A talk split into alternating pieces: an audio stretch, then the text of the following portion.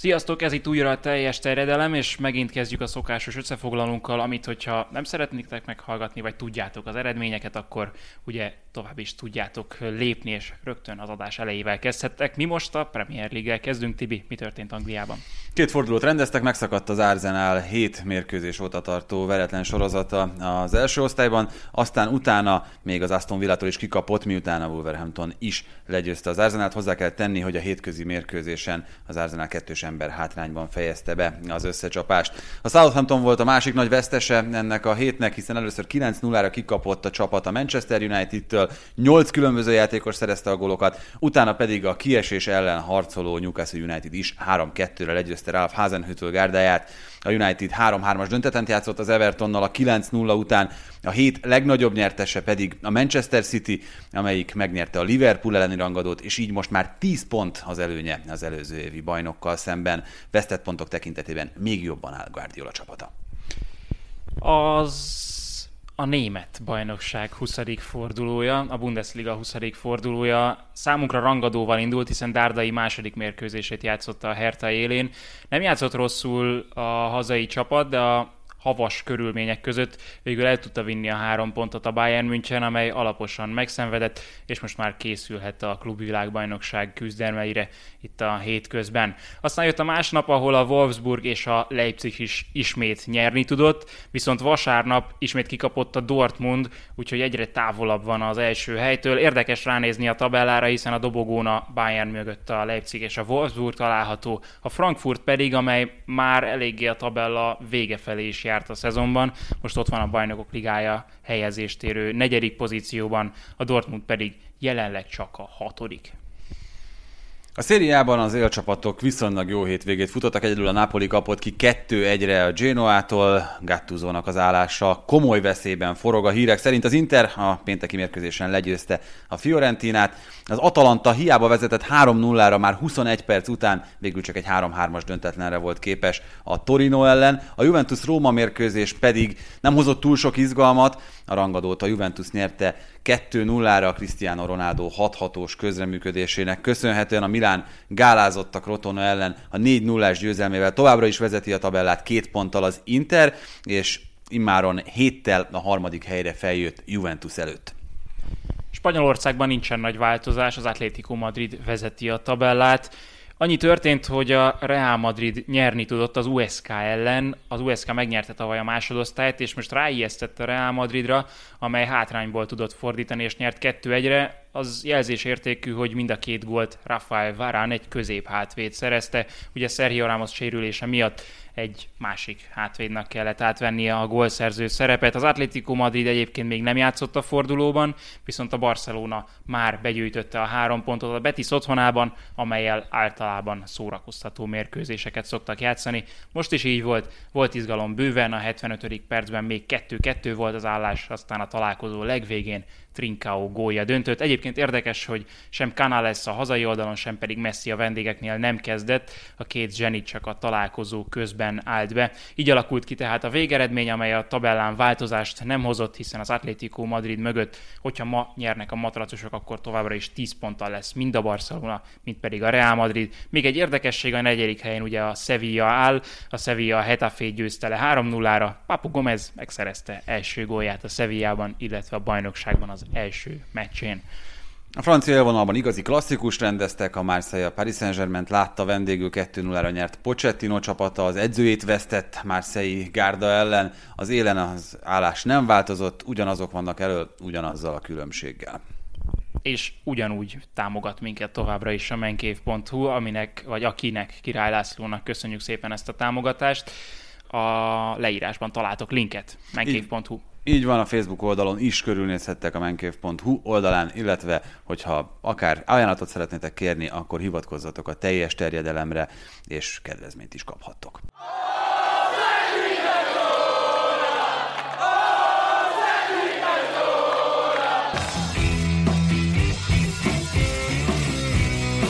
Ez a teljes terjedelem. Magyarország első futballpodcastja Baumstark Tiborral és Bognár Domával.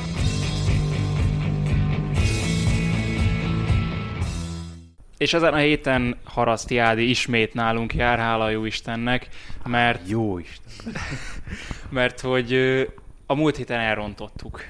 Ugye akkor volt a 3% adás, és erre már azután jöttünk rá, miután meghívtuk Kemenes Szabit, és itt is volt az adásban. Én azon gondolkozom, hogy nem akarom tovább rontani a kedveteket, de szerintem nincsen beleszámolva Tibinek az adás, ami felkerült csak hozzá YouTube-ra annak idején, amit Benitóval csinált. Úgyhogy szerintem ez a 302 hogyha jól tévedek, vagy 303 De nem tudom, de hát most nem adunk ki meg- kicsit. 300 és kész. Így van, ennyi. Ennyi. Tehát ez, hát a 200. adást, az mennyivel később Ja, neveztük Petri, el Petri Zsolt 200-nak? 216. Igen. adás.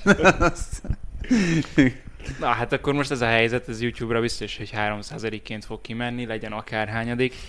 Öm, és, és arra gondoltam egyébként, hogy lehet, hogy lehet, hogy ez egy ilyen nagyon általános, meg hülye kérdés, de, de egy picit utána gondolva a 300 az egy elég nagy szám, és lehet, hogy most már lassan, nem tudom, három-négy hónapja nem csinálod a teljes terjedelmet, de, de akkor, amikor ö, utoljára itt voltál, akkor ezt nem beszéltük meg, vagy szerintem nem részleteztük, hogy neked mit is adott ez az egész, meg én erre, ebben Tibi véleményére is kíváncsi vagyok, és akkor itt hadd tegyek hozzá gyorsan most egy sztorit. Öm, A múltkor arról beszéltünk Tibivel, hogy, hogy neki hogy-hogy van ilyen-olyan kapcsolata. Nekem a nagyádi féle kapcsolat volt, ami a leginkább szembeötlő és, és iridlésre méltó volt, hogy neki megvan Nagy Ádinak a telefonszáma. Az lehet, hogy nem a teljes terjedelemhez kapcsolódott, de számomra az első néhány adás után már kiderült, hogy olyan embereket ismertem meg például, akikhez alapvetően így nem lenne, nem lenne személyes, vagy akihez nem fűződne személyes viszony, és már most érzem azt, hogy tök jó embereket ismerhettem meg így a teljes terjedelmen keresztül. És hogy neked ezen, gondolom ez is benne van, hogy ez is nagy plusz volt, de mi az, amit, amit még így a teljes terjedelem adott? Hát az biztos, hogy van egy nagyon jó barátom a teljes terjedelemnek köszönhetően, mert mi Tibivel előtte is nyilván nagyon jó viszonyban voltunk, de az, hogy ezt a podcastet egyáltalán kitaláltuk, összehoztuk, csináltuk, sokszor akkor is, amikor akár tényleg nyűgösebb volt a dolog, vagy annyi mindenen vittük keresztül annak idején, hogy működjön és fennmaradjon és folytatódjon, hogy biztos vagyok benne, hogy ez, tehát ennél nagyobb dolgot nem tud adni egy ilyen adás. Az biztos, hogy ami igazából ebből a szempontból, vagy egyáltalán a podcast létre jötte, vagy annak a hatása szempontjából a legfontosabb volt az, hogy ö, szerintem elfogadtattunk egy réteget talán kicsit jobban, vagy megismertettünk egy réteget kicsit jobban azokkal, akik egyébként is érdeklődnek a labdarúgás iránt, mert az, hogy léteztek bloggerek korábban is, az nem volt kérdés, meg akkor már, amikor mi podcastet csináltunk, akkor azért az már senkinek nem volt újdonság, de talán közülük is egy új generáció volt az már, aki nagyobb réteghez jutatott talán el, azzal, hogy velünk beszélgettek, meg eljöttek hozzánk, és ezt mindig szívesen tették, és első szóra, és, és aztán azt vettük észre, hogy nem hogy szívesen jönnek, hanem hogy szívesen hallgatják, meg hogy tudják, hogy miről beszélünk, meg hogy nem kell elmagyarázni, hogy mi ez a teljes terjedelem, és azt meg nem lehet szerintem elvitatni a, a teljes terjedelemtől, hogy azt követően, hogy a podcast azért már egy két-három éve működött, hogy azért szépen lassan elkezdted látni egy csomó olyan embert, aki mondjuk korábban maximum írásban láttad azt, hogy mit tud a labdarúgásról, elkezdtek megjelenni különböző tévéműsorokban is akár, és köztük jó néhány olyanok, akik meg előtte mikrofonban mondjuk nálunk beszéltek először. Uh-huh. Hát nagyképpen mondtuk is Ádival, hogy uh, amikor ez egyik csatornának összeállították a szakértő listáját, akkor meghallgatták a teljes terjedelmeket, és onnan válogattak, akik, akik jobbak voltak, akkor azok bekerültek. Hát vannak bőven törzs vendégek, de 300 adás azért ez... Hát so, egyébként én, én nagyon élvezem azt a részét, amit Ádi nagyon soha nem szeretett, ezt talán nem bánat, hogyha kifecsegem, hogy, hogy leszervezni az egészet. Tehát, hogy én, én pont emiatt szeretem tartani a kapcsolatot ezekkel a srácokkal, akár focistákkal, bloggerekkel, újságírókkal, mindenkivel, és, és kitalálni azt, hogy ki legyen, hogy, hogy, hogy ezt összehozni, hogy, hogy mindenkinek megfelelő legyen az időpont, ez a része ez nekem mindig, mindig tetszett.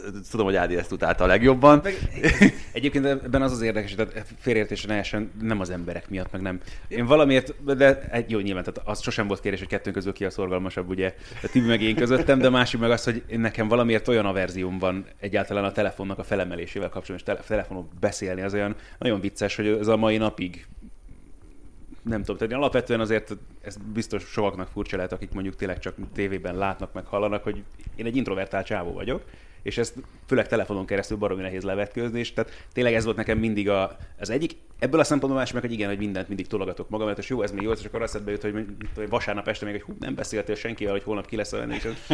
Na és akkor így lett a munkamegosztás aztán egy olyan, nem tudom, 100-150 adás után, hogy akkor abban maradtunk, hogy Tibi szervezi a vendégeket, én meg intézem a feltöltést, a vagdosást, meg az egyéb. De, de tudod mi a furcsa, hogy a, a műsorvezetői és a kommentátori munkához kevésbé kell fölemelned a telefont, Persze, de hát te voltál riporter is, Na, és abban, van, így abban van. sokkal inkább. Lehet, hogy ez hiányzik is neked, Tibi, és akkor itt ki tudod élni, hogy végre. Biztos, persze, persze. Hát meg egyébként ez, az is egy tökéletes dolog, amit Ádi mond, hogy hányszor mm, előfordult olyan, hogy vasárnap este mondjuk, és uh, Ádi tényleg mindig az, aki ír. És ő jött egy, fölhívhatlak általában ezt, és én meg utálom ezt, tehát én, én meg nem szeretek chatben társalogni senkivel, és akkor persze, és amikor már én nem emeltem fel a telefont, akkor nem volt már gond, nem? Persze, Tehát, hogy abszolút. csak a, nem tudom, neked ez az aktus, ez, ez valahogy nehezedre esik, hogy kikeresd a hívást izé, listával. Akkor kit zavarsz, most jókor hívod erre, mizé, és túl gondolok egyébként egy csomó olyan dolgot nyilván tök egyértelműen, meg nyilván ezt sok mindenre vissza lehet vezetni, de igen, ez nem véletlenül alakult így nyilván kettő között.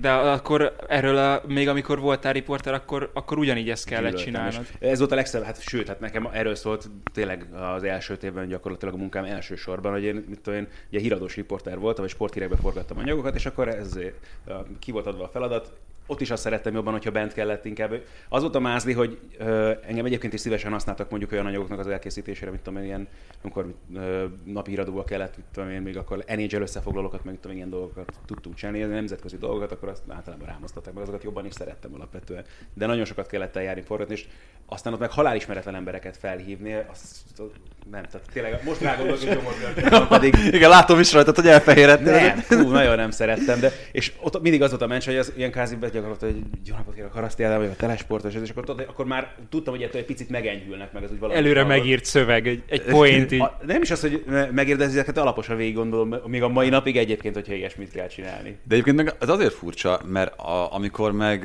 mondjuk a digis közvetítésekre jártál ki, ott nagyon éltél. Az annak volt köszönhető, hogy ott nem voltál soha egyedül?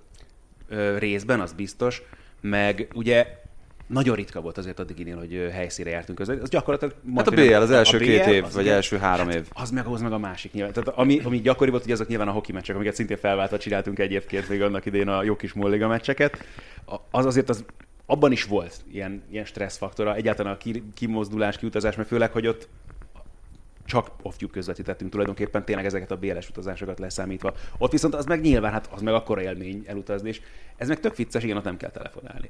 Nem tudom, hogy De ott is kellett, mert ott is föl kellett venni a kapcsolatot az UEFA kapcsolattartóval, tehát hogy ott ezek meg szerintem ezek meg jól vagy könnyen mentek neked. Hát egy helyszíni közvetítésért megérte, szóval. Persze, persze, bármikor. minden, ami... De ez is egyébként annyira érdekes, hogy a helyszíni közvetítéseknél is uh, például sokszor utána éreztem, azt, hogy úristen, milyen stressz volt az egész, mert addig, amikor ott vagy, eleve nagyon intenzívek voltak, tehát ilyen két-három nap maximum, de inkább kettő, amit kint töltöttünk egy ilyen meccsen, tehát mondjuk előző nap és másnap meccs után haza, és az az egész, amíg mondjuk véget nem ér a meccs, egy olyan intenzív folyamat, nincs megállás, mindig kell valamit csinálni, ha másom, akkor még készülni, begyűjteni a cuccokat, menni ide arra, hogy amikor így véget ér a meccs, így akkor kezd el így, így leömleni rólad az izzadság. És ez a... Jó, jó esetben egyébként, mert pont ezt éreztem egy csomószor ilyen közvetítések során, hogy tényleg egy csomó mindent intézni kell. Sajtótájékoztató, ugye volt, amikor még úti filmet Forgatni, forgattunk, ja. meg nem tudom, és a, az a jó eset, amikor a meccs végén érzed ezt, hogy na, akkor vége, Aha. de volt nekem olyan, amikor beültem közvetíteni, és ott, ott éreztem azt, hogy fú, pont most vagyok a legfáradtabb, amikor, amikor kommentálni Az kéne. első szilveszteri műsorunkban benne volt az a jelenet, amikor a Lokinak véget ért ugye a BL szereplés, és az utolsó meccsen én voltam kint a helyszínen a riporter, és én is csináltam interjút még a meccs után Lackó Zsoltival. És, és, És a multilaterális feeden omlottál össze ott. Háttérben még ki voltam adva, és tehát vége az interjú, köszönöm, köszönöm. és ez a Jenő volt a műsorozat, és mögött akkor itt így szépen. Ja, jó, hogy itt tartom magam előtt a mikrofon, szóval Csiszár Jenő volt ugye a műsorozat, és mögött a plazmán nagyba ki volt, hogy omlok össze szépen. Megőrizted a, a jövőnek ezt a felvételt? Vagy? Szerintem valahol meg... Talán YouTube-on is van. fent van talán. Á, Még nem? nem vagyok biztos, de talán azt hiszem, hogy kaptam egy DVD-t a 27. születésnap, úristen, amin volt egy pár ilyen cucc, és azon mintha talán rajta lenne, de elő kell kotornom. Jött a héten a hír, pontosabban nem a héten, mert most hétfő van, és ez tegnap lett hivatalos, hogy Budapesten rendezik a Leipzig-Liverpool BL meccsnek az első körét, mert beutazás, kiutazás nem lehet, mindegy, itt lesz az a lényeg. Ettől mennyire jöttetek most izgalomba? Lesz esély arra, hogy Hát miután dolgozom aznap, és, és nekem esélyem sincs, hogy ott legyek, ezért csak fékezetten jöttem izgalomba, meg hát ez egy nézők nélküli meccs lesz ettől függetlenül. Ami érdekes szerintem, vagy én nekem az érdekes aspektusa ennek az egésznek, hogy ugye felvetődött az a kérdés, tök jogosan szerintem, hogyha ez semleges helyszínen játszák, akkor kivételesen ne legyen az a módozat, hogy egy meccsen dől el a továbbjutás. Állítólag ez komolyan felmerült mert hogy a Liverpool azzal előnybe kerül, hogy a visszavágott ettől függetlenül saját pályán játsza. De a legutóbbi három Anfielden játszott meccsből kiindulva nem biztos. De, de, lehet, hogy azt kérték volna ők is, hogy inkább akad jön el itt Budapesten. Figyelj, Gulának hazai pálya lesz végül is, meg Vili Orbánnak, meg Dominiknak Meg Domin- is. hát igen, és mondjuk itt az azért egy érdekes kérdés, meg helyzet ez, mert a másik, ami fölmerült, ez a Tottenham stadion volt Londonban, és hát amennyire tudom, az döntött Budapest mellett, hogy ott akkor annyival kevesebbet kellett volna utazni a Liverpoolnak, hogy azt előnynek, tehát még inkább Mhm. előnynek érezték volna. Ezt egyébként egyáltalán nem értem. Az FA kupában is tök fura volt nekem, hogy ott használják a videóbírót, ahol erre van lehetőség. Hát, egy negyed osztályú csapatnál nem kötelezheted arra, hogy kiépítsék azt a kamerarendszert, meg mindent, tehát hogy Hát akkor marad a másik megoldás, hogy, Hogy akkor ne legyen sehol, sehol. nem használunk. Hát de hogyha van, akkor miért nem? Tehát Igen. ez, szerintem ezzel nincsen. Na, Ez a azt akartam csak ezzel mondani, idején, hogy, hogy több helyen is előfordul most a koronavírus miatt, hogy olyan előny vagy hátrány éri a csapatokat, ami akár döntő faktor is lehet. Hát az már önmagában hátrány, hogyha Mike Dean rendelik ki valamelyik mérkőzésre. Tehát, hogy ez ilyen, ez az egyenlőtlenség, ez benne van alapvetően a rendszerben. Ugye még 2020-ban akár egy is nézzük, úgyhogy get over it, tehát ez nem, nem nagyon tudsz, nehéz helyzet az egész. Nyilván 21 megvan- van egyébként. De úgy értem, hogy most akárhogy is nézzük, ez a szezon még ugye 2020-ban kezdődött el, és úgy tűnik, hogy ezek az utórezgések sajnos még óhatatlanul benne lesznek nagyon sok mindenben. Nekem inkább csak tényleg ez a furcsa benne, hogy nem tudom, hogy mi, miért érezzük kevésbé veszélyesnek azt, vagy mi.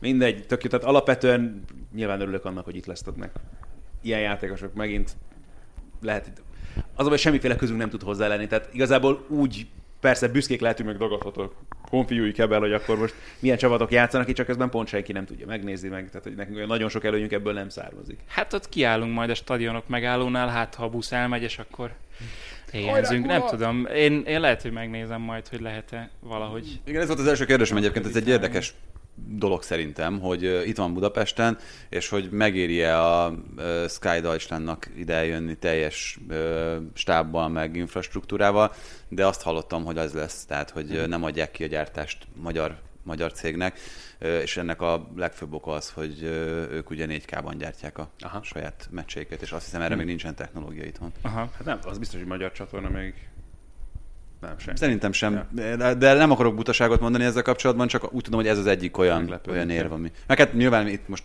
saját piacra sajátot gyártanak, valószínűleg jobban megbíznak benne, még hogyha utaztatni is kell a... Hát most nekik most Kamionokat. a, jó, azért vannak távolságok Németországon belül is, tehát mondjuk nyilván tudom én, Hamburg közelebb van Münchenhez, de azért a Budapest se annyira vészes nekik, hogy most akkor ez egy ilyen kitelepülés nekik olyan nagyon rémesen megterhelő legyen. Említetted Mike Dean-t, és uh, így átnézve, hogy, hogy miről, miről beszélünk a mai adásban, az agresszió lesz az egyik vezérfonal.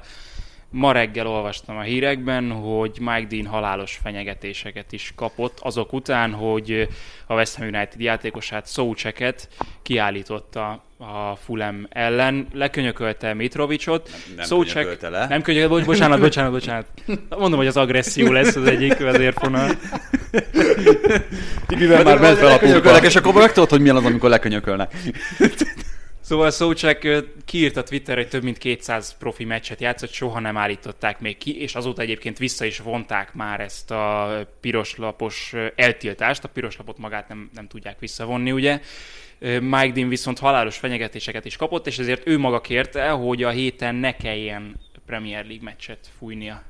Hát az nagyon nincs rendben, hogy halálos fenyegetéseket kap, ez teljesen nyilvánvaló, és azt a végletekig elítélem. De sajnos, tehát azt is elítélem, hogy egy játékvezető megnéz 34-szer egy esetet a videóbíró segítségével, és amit minden, az egész világ számára nyilvánvaló, hogy át akarta húzni a Mitrovic feje fölött a, az alkarját, azt egy szándékos könyökölésnek értékeli bárki a világon. Tehát, hogy ez, ez, ez, nekem nem fér a fejembe egyszerűen, hogy ez hogyan lehet. És a, kijött a hivatalos indoklás, hogy azért volt szabálytalan, meg azért kellett ezzel büntetni, mert ökölbe volt szorítva Tomás Szócsek keze. mi köze van annak a könyöklő Tehát, hogy, hogyha át akarod emelni a feje fölött, akkor azt lehet ilyen laza vagy ilyen logóujjakkal is, meg lehet úgy is, hogy ököl. Tehát, hogy De, hogy de van olyan szabály a labdarúgásban, hogy nem tartatod ökölbe nem szorítva csak, a kezedet, ez, érted? Lee Mason, videóasszisztens, ezt ö, írta indoklásként, hogy ezért volt erőszakos a mozdulat. Hát hagyjuk már. Hát Hát ez, ezek, ezeknél a szituációkban mindig azt szoktam mondani, hogy eleve nehéz helyzetben van a bíró, hogy nem tudom felfogni, hogy miért nem lett egyenrangú partner az a bíró, ugye, aki bent van az öltözőben. Annyi sportákban használnak két-három bírót is akár a pályán, hogy miért ne lehetne az, hogy hiszen ugyanolyan képzéssel ellátott, meg képzéssel rendelkező, meg licenszel rendelkező bírók ülnek a varszabában is, mint aki a pályán van, hogy miért nem mondhatja azt, hogy én itt a nagyképernyőn ezt jól látom, hidd el nekem, hogy ez szabálytalan, miért kell kirángatni, azért, hogy még másfél perc elmenjen, és hogy egy sokkal kisebb képernyőn lehetetlen körülmények között silabizáljon ilyen felvételeket. Csak az angol bíróknál azzal van a probléma, és ezt a VAR kiválóan megmutatta, és ett- ettől lehetett leginkább tartani szerintem a Premier League-ben, hogy Angliában nem azzal volt a baj, hogy a bírók nem látták azt, hogy mi történik a pályán, hanem, az, hanem másképp jég. látték. Látták, hát, így van, tehát hogy teljesen más szemlélettel nézik ezeket a... És ez azért, azért vérciki, meg halál kellemetlen, amit Dean csinált, meg csinál, mert ez egy héten belül a második ilyen hülyesége volt. Tehát kiállította azt a bednereket, aki, akinél ugyanez megtörtént. Tehát itt is megtörtént az, és én azt mondom, én nem szeretem azt, és abszolút küldetésemnek érzem, kommentátorként, műsorvezetőként is, hogy a nézőket megismertessem a szabályokkal. És nem mondjak olyat, hogy a játék szelleme szerint ez nem kellett volna, hogy kiállítás legyen, mert ennek nincs értelme szerintem, mert el kell mondani a nézőnek, hogy ezt azért hozták meg ezt a döntést, mert ez a szabály, ez áll a szabálykönyvben. Tehát, hogy abszolút, de akkor abban az esetben szerintem azért lehet kivételt tenni, amikor Marcial a Bednarek elleni szabálytalanságnál, Mitrovic meg a Szócsek kiállításnál elismerte maga is, hogy nem történt szabálytalanság. Tehát szerintem ez egy olyan extrém helyzet, mint ami ugye a szériában volt Belottinál korábban, hogy elmondta, nem ért hozzám, nincs 11-es, visszavonják a sárgalapot, és mehet De tovább. az olasz játékosok sokkal őszintébbek és korrektebbek, Tibi. Í- így van, uh, jól, jól beszélsz, de, egy, de egyébként meg tehát egy ilyen, egy ilyen helyzet, sráccal, nem? De egy ilyen, helyzet, egy ilyen helyzetben azért ti is úgy érzitek, hogy lehet kivételt tenni, nem? Tehát, hogy Persze. ilyenkor ez tényleg nem sért semmilyen szabályt, és ez tényleg a játék szellemisége szerint csak és kizárólag ezt a döntést lehet meghozni. Ha elismeri Mitrovic azt, hogy nem könyökölt le a csávó, akkor, akkor ne is nézegessék a, a videófelvételeket. Akkor mondják azt, hogy ah, oké, okay, köszi, hogy szóltál, akkor nincsen semmi, se sárga, se piros lap. Amúgy én ezért, pont ezért örültem, mikor jött a VAR, mert ugye az az egyetlen játékvezető, aki a pályán van, jó, tud kommunikálni a pályán három társával, mondjuk a két partjelzővel, meg a negyedik sporival, de hogyha ott ülnek még ketten a videószobában, vagy hárman, Spanyolországban talán hármat szoktak mutatni, és ők is mondanak egy véleményt, akkor ennyien már csak nem hozhatnak meg egy ilyen rossz döntést, de ezek szerint ugye a pályán levő játékvezető az, aki az erőszakosabb, meg akaratosabb, és, Na, ne, na, hogy és mondjam, tehát a, határozottabban a fejük környékén lévő szervek közül nem a szemekkel voltak a problémák korábban sem az angol bíróknál. Igen, ugye Ian Wright mondta a hétvégi Match of the Day-ben, hogy ez a legrosszabb döntés volt ez a Szócsek kiállítás, amit valaha futballpályán látott, és, és ő tette azt hozzá egyébként egy tweet üzenetben, és, és szerintem még itt ez az, ami, ami érdekes és tárgyalandó téma, hogy na megint minden Mike Deanről szól, ahogy azt ő szereti. Hogy, hogy egyszerűen, és, és szerintem itt ez, ez tényleg egy valós és egy, egy, egy, egy fontos érvelés, hogy azért, mert főszereplővé akar válni ez az ember. Egyébként nem tudom elképzelni, hogy szándékosnak láthatta azt a mozdulatot. az angol Matteulához. Hát egyébként igen. Tehát van, vannak, vannak olyanok, akik Én ezt meg, meg nem értem, hogy nyilván ezeknek a játékvezetőknek valaki értékeli a munkáját, bár akkor megint nyilván, hogyha közülük kerül ki, akkor kész felesleges is beszélni róla. Csak tényleg az, hogy Deannek azért a neve az nem mostanában került elsősorban ilyen dolgok. meg nem csak most mutatja így a 11-est, Igen. meg a... És, még, és ott van, és ezer éve ott van, és csinálja, és csinálhatja. Tehát hogy itt igazából szerintem ezzel van a probléma. Sajnálom, én nagyon szeretem Mike Dean, de Na, hát, akkor neked is az agyaddal valami gond van, mint az angol bíróknak. a hét kérdés, a játék kérdés, kinek volt rosszabb hete, Mike Deannek vagy Jan Bednareknek? Hát szegény Bednarek.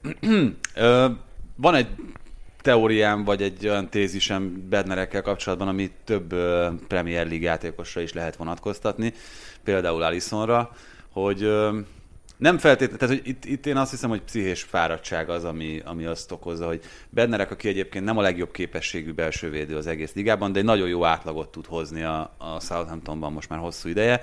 Úgy játszik hetek óta, hogy Bertrand eltiltott volt mellette, Walker Peters a jobb hátvéd ö, sérült most már egy, egy hosszú ideje, Westergaard most ért vissza, de nélküle játszott, az állandó belső védőpárja nélkül.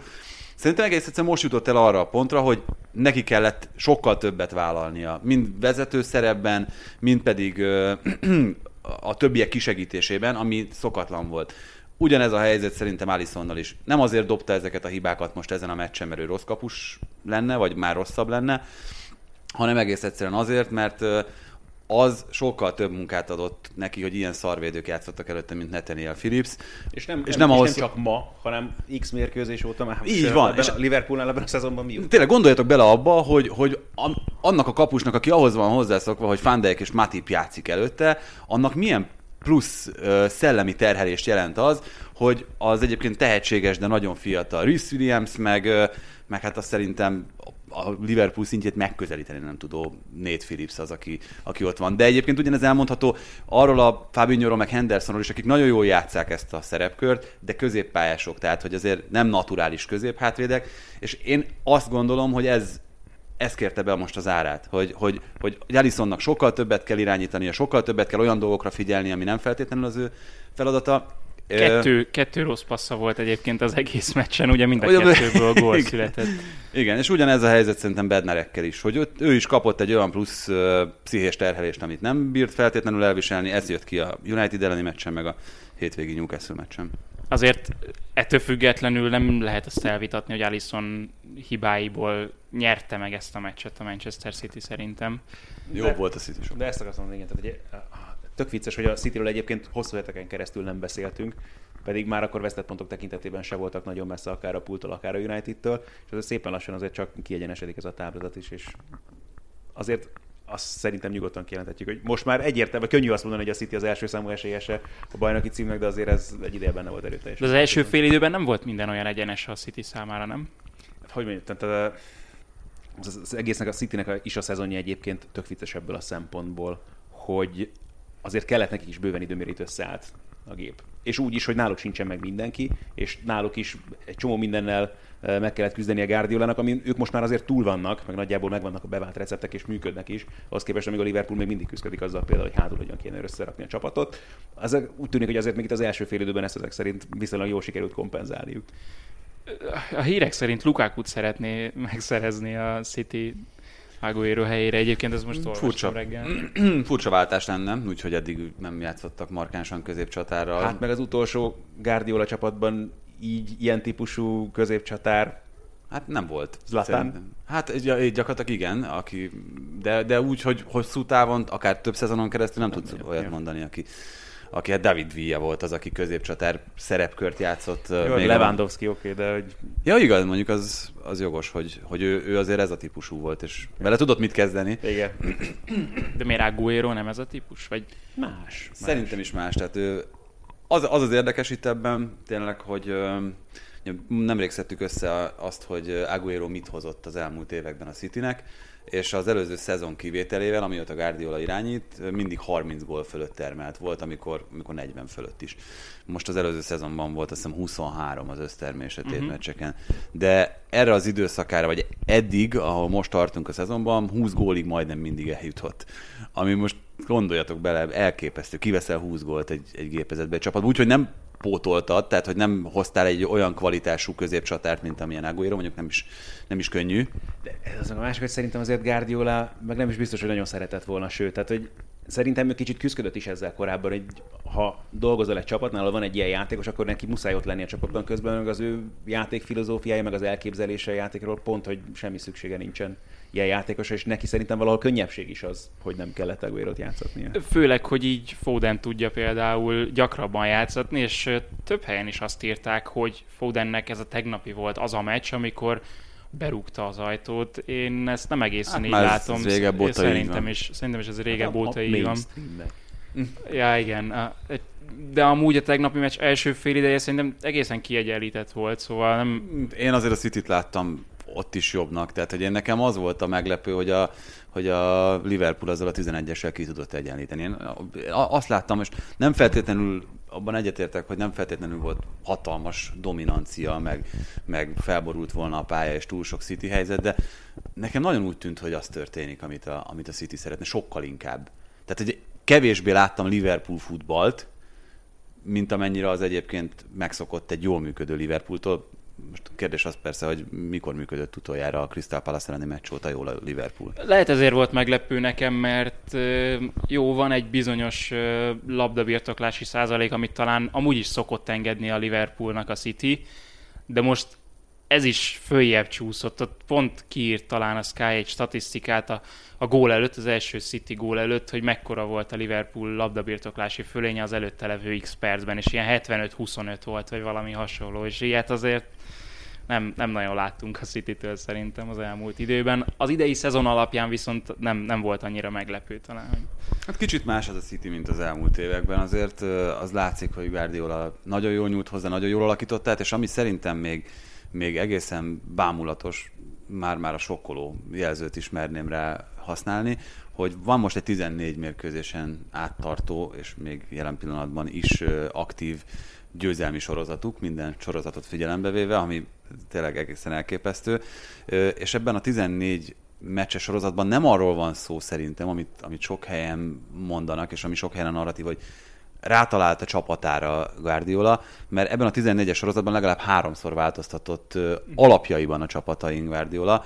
A Burnley ellen fölállt úgy, hogy 3-1-3-3 volt a hadrend, amit én még bevallom nem láttam Guardiola csapattól korábban, úgyhogy Joan Cancelo meg, meg talán Zinchenko nyolcasban helyezkedtek fönt, a két szélsővédő, alig, alig léptek ki a pályaszélére. Ugye Marez volt az, aki a vonal mellett focizott hát egészen elképesztő az az innováció, ami most, ami sokszor egyébként, aminek a fogja Guardiola, de ami most minden lépésről lépésre működik. A City-nél meg nála is bámulatos, bámulatos a City, amit, amit csinál, meg ahogy kinéz. Szerintem jelenállás szerint, és sok változhat itt a következő hónapokban, de jelenállás szerint nincs olyan csapat, és itt azért nem a Liverpool kríziséről érdemes beszélni elsősorban, amelyik megállna a Cityvel szemben, egy így működő Cityvel szemben. Lesz itt néhány meccs a Citynek, nem aztán United rangadó, de az már talán március, el, el is dőlhet a bajnoki cím, viszont az Arsenalnak sokkal inkább a bajnokok ligája helyért kell majd küzdenie, vagy vagy azért sem? Mert van egy, egy kérdésem Ádinak az Arsenalról, ez Bán Tibi küldi szeretettel, hogy Léno előtt az utolsó kapus, akit kiállítottak a, az Arsenalból Premier League mérkőzésen, az David Seaman volt. 1993-ban egy meglehetősen emlékezetes mozdulatsor végén a West Ham ellen. Ki volt a cserekapus? Én csak tippelek, hogy abban az időszakban John Lukic előtte és utána is volt az Arsenal cserekapusa, most nem tudom, hogy akkor éppen ő volt, de én rátippelnék, ő volt az, aki én a gyerekkoromban legtöbbször emlékszem rá, hogy Cement annak idején még helyettesítette abban az időszakban. Na majd elmondom, hogy hát az Arsenal téma végére érünk, bocsánat. Nem csak az jutott eszembe, hogy egy jó Premier League meccsen, de ugye volt egy viszonylag emlékezetes kapus kiállítása az Arsenalban a Barca elleni BL döntőn. Ja, Lévan kirongyolt Samuel Eto'o elé. Visszasírod azokat az időket, gondol. Hogy a viharban, ne persze, hát ez nem is lett kérdés. Tehát ez a mostani Arsenal és nem tudom, most volt egy kisebb fellángolás ugye megint az elmúlt hetekben, amikor elkezdtem hogy na, akkor végre Hartadának sikerült kirángatni a gödörből ezt a csapatot, de úgy tűnik oda vissza, de hát tök mindegy, tehát most a, tudjuk, hogy a selejtes alapanyagból és a várépítés, mint olyan, az nem feltétlenül lehetséges, és itt azért uh, hosszú időre nyúlik vissza az a fajta, nem tudom, játékos politikának az eredmény egyértelműen, amit folytatott a klub, és van egy csomó tök jó fiatal játékos, akit egyébként én tök szívesen látok a csapatban, és az utóbbi hetekben egyébként ez tűnt a megoldásnak, tehát valahogy ebben látszott nekem legalábbis az előrelépés, ha csak Emil Smithról akarunk gondolni, de akár a többiek is Szaká. Most még lenne ez egy érdekes történet egyébként, hogy őt például, amikor ilyen helyzetben van a csapat, akkor biztos, hogy kölcsön kell leadni, és nem lehet esetleg neki is több lehetőséget biztosítani. Vilok? Joe Willock abszolút hasonló kategória teljes mértékben, tehát de közben meg látod, hogy kapaszkodnak valahogy még mindig a bajnokságban, hogy nyilván nem engedheted el a Premier League-et, ezt nem tudod megtenni, de nem tudom, mikor jön el az a határ, amikor például mondjuk egy Williamról végképp lemondanak annak ellenére, hogy mennyi pénzt költenek rá. és az meg elég egyértelműnek tűnik, hogy azért itt a bajnokságban nem, hogy a BL helyet nem fogja kiarcolni ez a csapat, de még az Európa Ligát sem szerintem. Az FA kupában ugye már szintén nem fog ez megtörténni, tehát nagyon úgy tűnik, hogy a nemzetközi kupa szereplésre lassan csak az az egy reménye marad az Arsenalnak, hogy meg kell nyerni az Európa Ligát. És akkor mivel marasztalod azt az Obameyangot, aki pedig Hát nem elkötelezte kell magát a... Hát Obama, Obameyangot jelen pillanatban ki akarja bárhol elvinni? Tehát ugye figyelj, azért három évre aláírt ő, tehát van. hogy az egy elég kockázatos lépés volt szerintem az Arsenaléről Én, is, én hogyha attól 31 tegek, hogy éves. nehogy egy újabb Mesut Özil legyen belőle, mert most itt van egy ember, akinek óriási fizetése van, a legnagyobb ugye az egész csapatban, és ez alapján az idén jutott teljesítmény alapján még csak elpasszolni sem tudott senkinek, hogyha mégis úgy döntenél, hogy létszám feletti, de ott nem tudom vele mit kell kezdeni, vagy hová kell elvinni, vagy milyen átkot kell leszedni róla, vagy tényleg mi a fenét kellene vele kezdeni, mert ez meg valami egészen hihetetlen. Tehát, hogy ott van egy ember, aki Európa egyik legveszélyesebb támadója volt egy évtizeden keresztül. Hát meg még a nyáron. Hát igen. Tehát, hogy még, még pár hónapja is. És akkor tehát nem tudod nem azzal összekötni, hogy megérkezett a tuti szerződés, megvan gyerekek, három év, napszemcsi fel, koktél, aztán hello. Londonban. Nem kell annyi napszemcsi A London Beach-en. az emirátusokban. hát, mint tudjuk, igen, az is ott van. Ö, itt kíváncsi vagyok egyébként a véleményetekre Ártétával kapcsolatban. Szerintem kicsit túl nagy volt a hype körülötte, amikor kinevezték. Ö, Biztos, hogy nagyon jó gondolatai és elképzelései vannak a, a fociról. Talán volt egy kicsit felszabadító hatása is ugye Emery után annak, hogy a játékosok, az látható volt szerintem, ahogyan itt a testbeszédekből tud következtetni az ember, hogy szerettek, tudtak vele dolgozni, a vevők voltak az elképzeléseire, ez működött, és ez a lendület vitte is az Arsenalt egy darabig. Viszont azért pont egyetértve veled kijött itt az, hogy ez nem feltétlenül az a- az alapanyag, amiből, amiből mondjuk bajnokok ligája indulásra esélyes csapatot tudsz gyúrni, és annyira, anélkül, hogy meg akarnám sérteni, annyira azért nem, vagy még nem nagy zseni Ártéta, hogy, hogy ezt a helyzetet képes legyen kezelni. Az, az kiderült már Ártetával kapcsolatban szerintem, hogy egy jó edző. Tehát semmiből nem nyer valaki FA kupát. Se. Azért azt szerintem nyugodtan elmondhatjuk. Hát meg úgy megverni a City-t, ahogy megverték Így őt van. az elődöntőben például. De hogy azt is látni kell, hogy tehát ezzel a kerettel szerintem, és az meg nem árt a bűne, tehát ő is most kezd látszani egyébként, csak hogy megnézzük most ezt a téli átigazolási időszakot, hogy én Kolásinacot is szerettem, de azért, na, látjuk, tehát Muszti, szegény, tehát pedig egy világbajnok védő volt, amikor ide jött hozzánk, aztán mégis. De azért, tehát azt szerintem már kiderült, hogy a keret az nem BL szint, az tök egyértelmű. Akkor, ha még az is benne van, hogy igazolsz melléjük, tehát közben olyan játékosokat, Nikola Pepe óriási befürdés. Tehát, hogy ennyi Á, most nem kérni- olyan rossz pont. Alakul egyébként, de érted, itt van most már másfél éve érted a fickó, és nem tudod megmagyarázni azért azt a pénzt, amit elköltött rá a klub.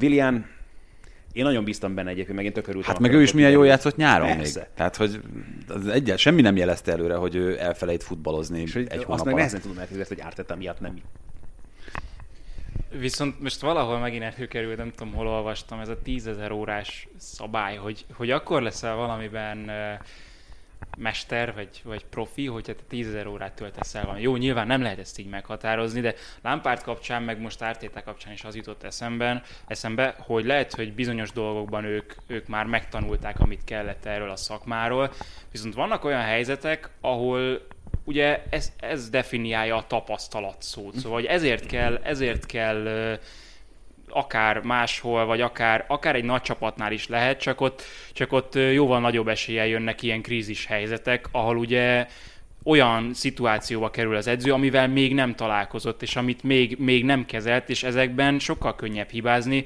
ahogy Lampard is például hibázott abban, hogy hogyan kommunikált a, a játékosaival. És valószínű, hogy Ártétának is lehet, hogy taktikai zseni, és Guardiola alatt rengeteg dolgot megtanul, de van olyan, amit például tapasztalatból kell neki, és egy Arsenalnál ez ne, lehet, hogy nem fér bele.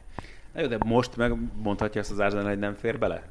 Pont Jelen most áll az, szerint amikor- pont nem. Tehát a pont Igen. van annyira mélyen szerintem, hogy még ez is, ez is bele kell, hogy férjen azzal együtt, amit mondtál, Az meg a- tökéletesen egyetértek. Az, és amit ugye mondjuk Pirlóval kapcsolatban is emlegetetek néhányat, meg beszéltünk mi is már erről, hogy ha kinevezel egy embert erre a posztra ennyi tapasztalattal, és egy ilyen klubikonról is van, jó, ártott a klubikon minden, de azért egy olyan játékosról beszélünk, akinek volt fontos szerepe ebben a csapatban, szerették a szurkolók, és nulla kilométerrel behajítod így a mélyvízbe, akkor azért kell neki biztos, hogy bizalmat szavazzál. Akkor is, hogyha ilyen helyzetbe kerül közben a csapat.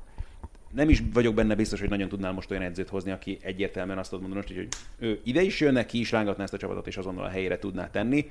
Viszont közben meg, hogyha Arteta ezt a szezont végigcsinálja, és megkapja a bizalmat, és dolgozhat tovább, azzal szerintem annyit nyer ő saját maga is, és a klub is, hogy a jövőben az nagyon komoly használat tud válni a csapatnak. Többek között azért, mert gazdagabb lett egy ilyen tapasztalattal, hogyha egy év múlva mondjuk hasonló helyzetbe kerül már, akkor valószínűleg könnyebben fog vele megbirkózni, és nem máshol hasznosítja ezt a tapasztalatát. Viszont, hogyha egy ilyen ember meg megkapja ezt a fajta bizalmat, megerősíted a pozíciójában, Szulsár is egy érdekes eset ebből a szempontból. Azért vele kapcsolatban se gondolták volna sokan szerintem, hogy fél évvel ezelőtt is, hogy az a United lehet majd ilyen magasságokban, mint a magasságokban, jó, mindegy, de azért jól áll Második helyen, tehát ez, ez masszívan. Abszolút, de hogy uh, Sir Alex Ferguson a legjobb példa ebből a szempontból. Nagyon régen volt, és ott is megvannak a történetek, meg FA Kupa mérkőzés, amit megfordítottak arra, hogyan jutott tovább a csapat, hogyan akarták már kirúgni, és aztán mire ment vele.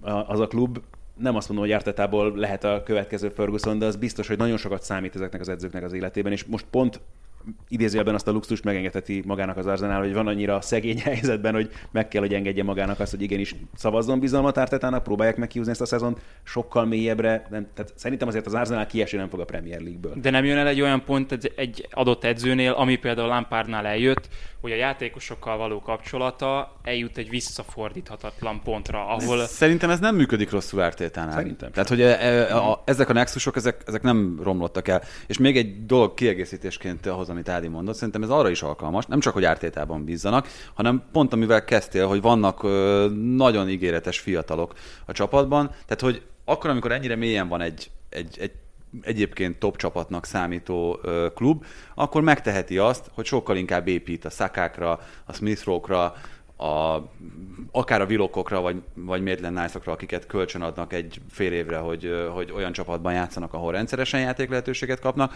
Úgyhogy szerintem ebből hosszú távon esetleg majd fog tudni profitálni az Arsenal, de hát most nyilván itt az a fő kérdés mindig, hogy az a türelem az, az, az meddig tart ki. Tehát mit tud nyerni most az Arsenal azzal, hogyha edzőt vált, vált? Tehát, hogy esetleg megcsipi mondjuk a, a hatodik helyet, és akkor megvan az Európa Liga? Vagy, tehát nem lenne akkora szerintem a, a kockázatból fakadó esetleges siker, ami miatt megérni edzőt váltani, viszont szerintem meg hosszú távon igenis sokat tud nyerni ez a klub azzal, hogyha Artetának bizalmat szavaz, és ő azzal él. Aztán tehát én most azt gondolnám, hogy aztán nem tudom, meddig tud persze süllyedni itt a dolog, de miért, miért ne lehetne az benne akár ebben a csapatban, mondjuk megnyerik az Európa Ligát? Long shot. tudok, de, tudok mondani egy pár érvet, de... 2020-21-ben bármit el tudok képzelni, de nem is azt, tehát én azt gondolom, hogy pont ebben a helyzetben most egyébként se engedheti meg nagyon magának az Arsenal. Tehát ha csak nem tudod tényleg azt mondani, hogy már izé Allegri így kopog, tehát hogy én ide akarok jönni és itt akarok dolgozni, nagyon más meg hirtelen nem tudok mondani, akire jó szívvel lecserélném ezt az embert jelen pillanatban. Hasonló helyzet a Unitednél, viszont ott még nem volt gödör, most viszont úgy tűnik, hogy például ez az Everton elleni meccs is talán azt jelezte, hogy nem jöhet ki mindig a lépés Szulsáréknak sem, és nem, nem lehet mindig az a kis szerencsefaktor a United mellett, és hogyha a Liverpool elleni meccs után még arról beszéltünk, hogy na, talán bajnok esélyes ez a United, ezek után, és a Manchester City formáját is látva azt hiszem, hogy, hogy ez most már el... Ettől függetlenül szerintem nagyon nagy szó az, hogy ha most, most a jelenállás szerint kéne rábökni valamelyik csapatra, hogy melyik az, amelyik a legközelebb van a Manchester Cityhez, akkor szerintem többen böknérek rá a Unitedre, mint a Liverpoolra. Hát, muszáj vagy a Unitedre bökni, nem? Tehát, Tehát most... és ez, ez egy hatalmas előrelépés. Gondoljatok bele az előző szezonhoz képest a rettenthetetlen, sebezhetetlen, verhetetlen Liverpool fölé nő szintben. Hát jó, a jelenlegi fölé, oké. Okay. Igen, meg a helyzet is, nyilván a, a státuszkó az most itt sok minden miatt az, ami, de ettől függetlenül kétségtelen, hogy a United áll még leginkább a lábán az ellenfelek közül. És kicsit olyan érzésem van, mint amikor a Leicester bajnok lett, hogy valahogy mindenki túl hülye ahhoz, hogy fel tudja venni a versenyt, csak most nem a Leicester, hanem a City-vel, és ez a nagyobb probléma. Tehát a Leicester ellen még reménykedhettél, de a Cityvel kapcsolatban tényleg maximum abban, hogy majd akkor még itt a, a BL szereplés esetleg itt megsanyargatja őket a továbbiakban, és akkor esetleg talán valami sanszod még lehet, hogy ott utolérd őket, vagy beelőzd nem tudom. Azt is akkor tudom maximum elképzelni, hogy a United szépen feladja ezt a Sociedad elleni párharcot, és akkor elbúcsúznak az eljától, hogy ne kelljen mással foglalkozni. Az ördögügyvédje leszek, a vörös ördögügyvédje. Ha, mm, ha itt... Bravo. Címek nagyon jó. egy agresszív ügyvéd, um, hogyha a United nem végezne BL helyen, mekkora lenne itt a... BL helyen fog végezni. Igen? Nem, Ez tud, a nem, válasz tud, erre. igen, tehát nem tud nem BL helyen végezni szerintem. Elég szoros a mezőny. Ne, de figyelj, ez a United, ez most azzal együtt, most nyilván a Soton elleni 9-0 az nem biztos, hogy kiinduló alap kell, hogy legyen itt a United egész form, szezonos formájára nézve. De ezen az Everton elleni meccsen is, egy viszonylag jó Everton ellen jobb volt a United, hát ez nem is kérdés. Elhúzott 2-0-ra, aztán a második félidőt egyébként főleg Ancelotti remek változás, változtatásainak köszönhetően nagyon jól kezdte a, az Everton, és a 49.-52. percben már 2-2 volt. Utána a Unitednek volt több lehetősége, hogy megnyerje, lezárja ezt a, ezt a párharcot. Most az, hogy kapsz egy 95. percben egy gólt calvert lewin szerintem az benne van. Tehát, hogy nem... Én, én Ha nem... valakinek ezt tudnia kell, akkor az Ole Gunnar Solskjaer. Igen. Milyen a Fergie. Ugye pont arról beszéltünk, ez is Fergie volt, mert Duncan Ferguson ugrátott a vonal mellett, mint egy állat. Szép, nagyon szép. Úgyhogy- és ugye ő volt az, aki állítólag nagyon sokat foglalkozott calvert hogy ezek a befejezések, ezek, ezek jobbak legyenek nála. Úgyhogy ez egy másfajta. De Fergie time, vagy pedig már Everton szempontjából nézve Fergie time, vagy ez inkább a United védelmének a hibája, hogy E- Ebből semmilyen következtetés nem vonnék le. A United védelmének vannak az egész hibái. meccsből. Nem, nem csak az utolsó perces gólból, hanem úgy az egész. Ne, ne, a United védelmének vannak megingásai, meg hibái, meg gyengeségei, ez, ez teljesen nyilvánvaló. Az is benne van, és az is egy nagyon fontos dolog. Szerintem annak azért van valamennyi üzenete, hogy Pogba egy olyan mozdulatba sérül bele, amilyenbe belesérült, tehát hogy egy két méterre oda belsőzött passzba nem szoktak belesérülni normális szezonban játékosok.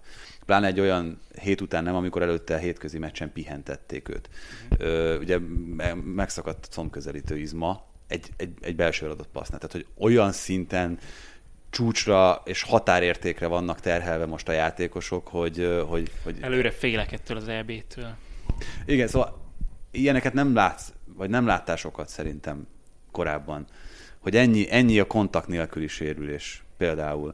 És ö, ezek azok, amik, amik szerintem fontosak, itt nem akartam kikerülni a United-re vonatkozó kérdést. Szóval ö, ha itt egyébként az első vonalból többen egyszerre kidőlnek, akkor nem feltétlenül van meg az a, az a gondolatiság, mondjuk, mint ami a City-nél megvan, hogy egy De Bruyne-t meg egy Aguero-t is tud pótolni. Szerintem Solskjaer erre nem biztos, hogy hogy képes és alkalmas lenne.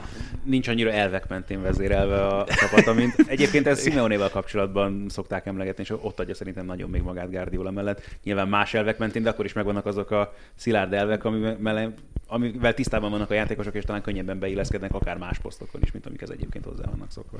Így van, tehát hogy én ezt látom egyedül ö, olyan helyzetként és problémaként a Unitednél, ami, amit nehezen tudnak kezelni. Amúgy szerintem alapesetben ez a Manchester United rendben van. Hát kerüljék el a sérülések a United-et. Az olasz bajnokságban a Juventusnál most visszatérőkről, vagy egy nagy visszatérőről beszélhetünk. Talán nem tudom, hogy te közvetíted-e a Juve Inter visszavágóját. Visszavágó sajnos nem. Nem? Pedig, pedig lehet, hogy Dybala már játszhatna. Mik voltak a benyomások az odavágón? Egyáltalán élvezted a... Nagyon, A nagyon, meccset. nagyon. Nem, meg me- nem annyira, nekem volt szerencsém előtte, ugye a Milánói derbit is közvetíteni az olasz kupában egy fordulóval korábban. Az egy nagyon jó meccs volt. Ez az interjúban sem volt egy rossz meccs egyébként alapvetően, csak azért érezhető volt, hogy egy Kuba párharcnak az első meccséről beszélünk, azért kicsit óvatosabbak is voltak, és tényleg itt tehát a három gól az gyakorlatilag mindegyik még csak azt sem mondom, hogy feltétlenül a másik hibáiból, de tehát abból éltek tök egyértelműen a csapatok, és nem volt azért olyan hatalmas kockáztatás, leszámított mondjuk az utolsó 20 percet, amikor Conte azért egy picit megpróbálta ö, megnyomni azért a meccsnek a végét a saját csapatával. Hát egyébként meg olyan gólok születtek, hogy hát az a Ronaldo gól például, tehát Handanovicsot mikor látsz egyébként? Jó, ott uh, Bastoni is azért elég erőteljesen benne volt abban a sztoriban, de hogy tehát ilyen szempontból is komik, az a 11-es is, amit a Ashley Young-gal befújtak végül, mondjuk több egyére megnéz már, és azt mondom, hogy inkább 11-es volt, mint nem, de hogy ilyen gólok voltak egyébként alapvetően ezen a meccsen. Az Interé is egy ilyen kontrából egy ilyen furcsa védekezésből ott a, még rögtön a meccs elején. De egyébként meg azért látszik, hogy két baromi jó csapatról beszélünk. Még úgy is, hogy mondjuk a Juvének ez azért erőteljesen a bészagú 11 volt. Hát igen, meg egyébként ami számomra érdekes, itt most uh, anélkül, hogy Pirlót nagyon elő akarnám venni, azért uh, itt lelkendezett mindenki, hogy ú, majd jön a Pirlóféle totális foci, meg az, az, az a diszertát, vagy az a szakdolgozat, amit írt, az azt mutatja, hogy itt jön egy második Guardiola, és akkor majd, majd ők dominálnak. És nézzétek meg rangadókon a Juventus-t, most itt ezen a kupameccsen, a hétvégi Róma ellenén olyan antifocit játszanak, hogy az, arra nincsenek szavak, tehát hogy nagyon, de jön, jön egy, egy olasz jönnek az, Guardiolát. meg jönnek az eredmények egyébként, tehát hogy ez, ez ö, igazolja Pirlót. Szóval... Egyébként meg figyelj, Pirlo játékosként is, ha úgy tetszik, egy olasz Guardiola volt. Más, más elvek mentél. Nem csoda, hogy írják ezt a csapatát, de egyébként meg tehát az is látszott, hogy az Inter ellen igenis tartalékolt a hétvégi meccsre, vagy inkább nem is az, hogy nem feltétlenül a tartalékolt a, a jó szó, de azért az egyértelmű, hogy a bajnoki cím a prioritás. És úgy is rakta össze, akár az, ahogyan Kielini meg Bonucci nézte szépen a nézőtérről a meccset, a Kiéza ugyanez, hogy nem volt ott a kezdőben, és azért nem nézett ki nagyon rossz ez a Juventus, így sem azért ezt is fontos szerintem hozzátenni. Megteheti ezt egy Inter és egy Juve szintű csapat, hogy olasz kupa elődöntőben így relatíve tartalékoljon, vagy pedig ez tényleg csak annak volt köszönhető, hogy oda-vissza vágós, és akkor az Szerintem első ennek. meccsen csak nem lesz 3-4 gólos különbség, és majd holnap, holnap? Vagy holnap után, nem tudom, Holnap hogy szerintem. holnap. Hogy komolyabban veszik. Attól függ, mikor hallgatják, kedves hallgatók. Ja, igen. Hát ott lesz Lukaku, ami azért nyilván egy kicsit más Így van. helyzetet teremt, itt az Inter támadójátékát nézve. Nem írnám le az Intert attól függetlenül, hogy otthon hátrányba került. Ö, nagy, Meg egyébként az Inter volt meg, aki, aki kevésbé, tehát igen, náluk inkább tényleg itt az eltiltások voltak, amik okozták a, a változtatásokat. Elsősorban Ashley Young az egy másik történet, mondjuk felette nehezen térek napirendre, mert na mindegy is. De a Juven- Juvenil viszont elég egyértelmű volt, hogy ott meg azért tehát szerintem a Juventusnak mindenképpen fontosabb a bajnoki cím. Akárhogy is nézzük, lehozta így az első meccset. Az lesz egy érdekes kérdés, hogy milyen csapat talál ki a visszavágó rapidot, meg nehezen tudom elképzelni, hogy, azért például mondjuk, ha Dybala játékra fogható, akkor ne játszom majd. Ez a Kielini Bonucci kettős is, valamelyikük csak ott lesz a pályán. Hát meg itt, ami a Juventusnál szerintem most a kiegyensúlyozottság, a viszonylagos kiegyensúlyozottságot adja, hogy nagyon régen fordult elő utoljára olyan a csapat, vagy a, ennek a csapatnak a történetében, hogy Kielini ilyen hosszú időszakot tudott játszani sérülés Hm. nélkül. És azért az ő jelenléte az egyáltalán, hogy ott van, ha még pihen is, ott van a csapattal, és, és, és igazi csapatkapitányként viselkedik, szerintem az nagyon sokat ér. És érdekes, hogy egy, most lehet, hogy ez csak pusztán ilyen korukból származó prekoncepció, hogy én nem gondoltam volna már, hogy ez a kettős tényleg ennyire hatékony tud lenni, de az utóbbi meccsek meg azt mutatják, hogy igenis baromi fontos még mindig a Juventusnak, és igenis ők az első számú belső védő kettős. Hát annak ellenére, hogy ilyen idősek, Sami Kedire is elég koros már, tíz éve játszott utoljára a Bundesligában, most, most visszatért egy Bayern München elleni meccsen. Azt a múltkor Kemenes Szabival beszéltük, hogy azért is túlzó talán a másfél pont per meccs elvárás Dárdaitól, mert borzasztó nehéz a Hertha sorsolása. Lehet, hogy nem nézett ki rosszul a Bayern elleni meccs a Hertha számára, de elbukták. Milyen ez- ez következményekkel olyan járhat ez? Ez érdekes, hogy valóban nehéz meccseken kell elkezdeni mondjuk, vagy kellene elkezdeni a felzárkózást Dárdainak, de ebben az is benne van, hogy talán ezeken a meccseken könnyebben elfogadják akár a negatívabb eredményeket is, és hülyén hangzik, de inkább megvan talán a lehetősége arra, hogy akkor megtalálja a saját csapatát, és nyugodtan belemerjen nyúlni és változtatgasson. És azért ez látszik, hogy ezt már megkezdte, meg egyáltalán, ahogy már az első meccsen is a Frankfurt ellen is kiállította a csapatát, hogy nyúl kell bele, és még akkor jönnek játékosok is mellé, tehát neki óhatatlanul kísérleteznie kell.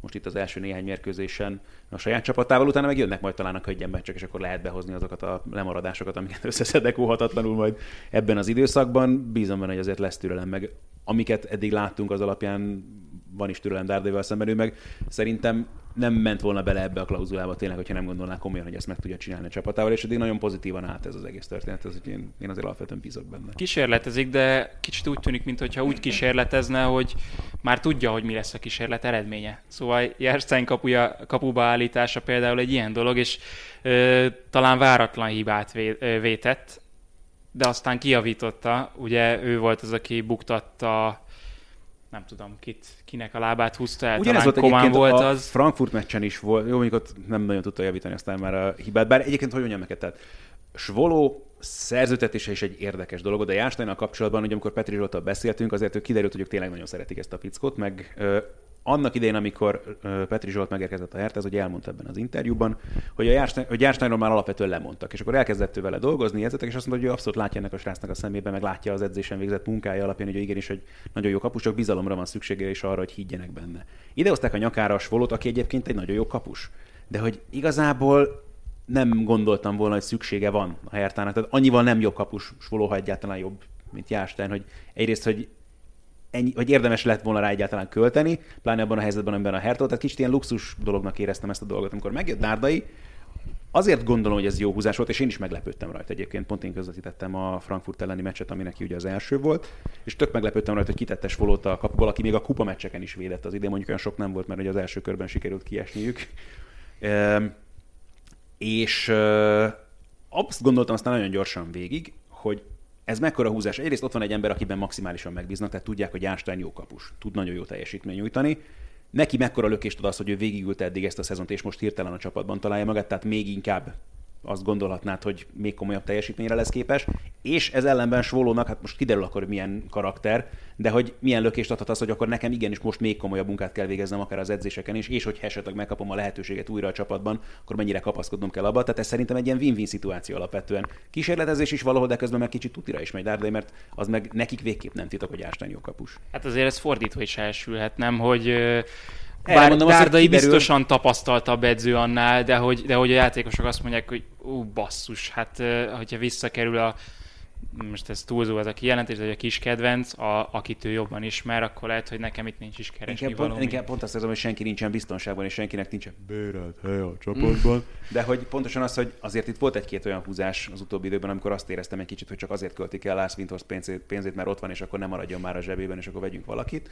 És Ebből a szempontból Kedira szerződtetése már egy sokkal jobb húzásnak tűnik a számomra, és vannak olyan játékosok, akik meg mondjuk méltatlanul nem kaptak bizalmat, és mondjuk Dárdénál korábban meg jó teljesítményt jutottak. Andrei Duda például nekem egy teljes rejtély, hogy került el ettől a csapattól, amikor Dárdai utolsó szezonjában szenzációs volt, 12-13 gólja volt abban a szezonban, plusz egy csomó gólpassz, aztán, ahogy megjött Ante Csovics, pam, egyik pillanatról a másikra kikerült a csapatból, elpasszolták kölcsönbe, aztán most már ugye Kölnben van Úgyhogy volt egy-két ilyen nagyon furcsa dolog az utóbbi időkben, ezt szerintem Dárdai most egy picit a helyére tudja tenni, és az biztos már most látszott az első meccseken is, hogy igenis ha valóban a saját arcára formálja ezt a csapatot, és már láttál egy csomó olyan jelet, hogy én legalábbis véltem felfedezni csomó olyan jelet, ami igenis az volt, hogy ez egy ilyen szőröstökű csapat kell most, hogy legyen egyébként is, mert hiszen a kiesés ellen küzdenek, tehát nagyon nincs is más választásuk.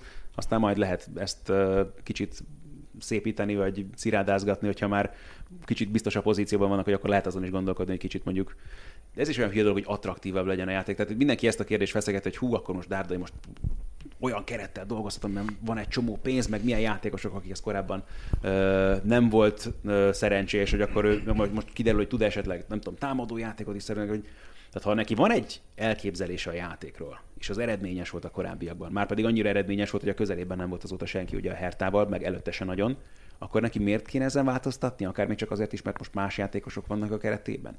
Tehát, hogy attól még José mourinho is sok mindent mondhatunk, de egy barom eredményes edző, és elsősorban az edző a munkáját az eredményeknek köszönhetően tudja megtartani. Tehát nem gondolnám, hogyha pláne Dárdainak van egy filozófiája, amiben hisz, amit át tud adni a játékosainak, és ami működik, akkor nem hiszem, hogy neki azért kellene ezen változtatni, mert mondjuk most van egy Piontek, vagy egy, nem tudom, Luke Bakio. Hát vagy akár csak magyarázkodni amiatt, hogy ő mondjuk nem feltétlenül olyan típusú focit játszhat, ami, ami az ilyen kényes ízlésűeknek tetszik. Így van. Hát van. akkor kell majd magyarázkodnia, hogyha nem jönnek az eredmények. Más célokkal, de a Dortmundnál is ugye történt egy edzőváltás, és más irányba indultak el, mert ott nem jött be ez az edzőváltás. Egy olyan csapat, mint a Dortmund, ahol azért szervezeti szinten elég magas fokú a szervezettség. Azt mondják, hogy idén a pontrugások levédekezése az, ami nagyon nem megy a Dortmundnak. Ez, ez számomra egy ilyen csapatnál, ahol tényleg nagyon előjárnak abban is, hogy videóval elemeznek, hogy hány videóelemző van, hogy kik a scoutok, milyen scoutok vannak, mennyi van belőlük.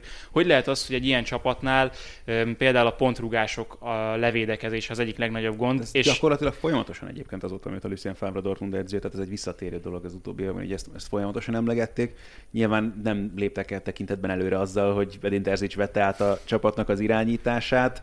Vannak bajok, és akkor, hogy mondjam, tehát ha Dortmundnál edzőt akartak váltani, akkor azt szerintem a nyáron kellett volna megtenni.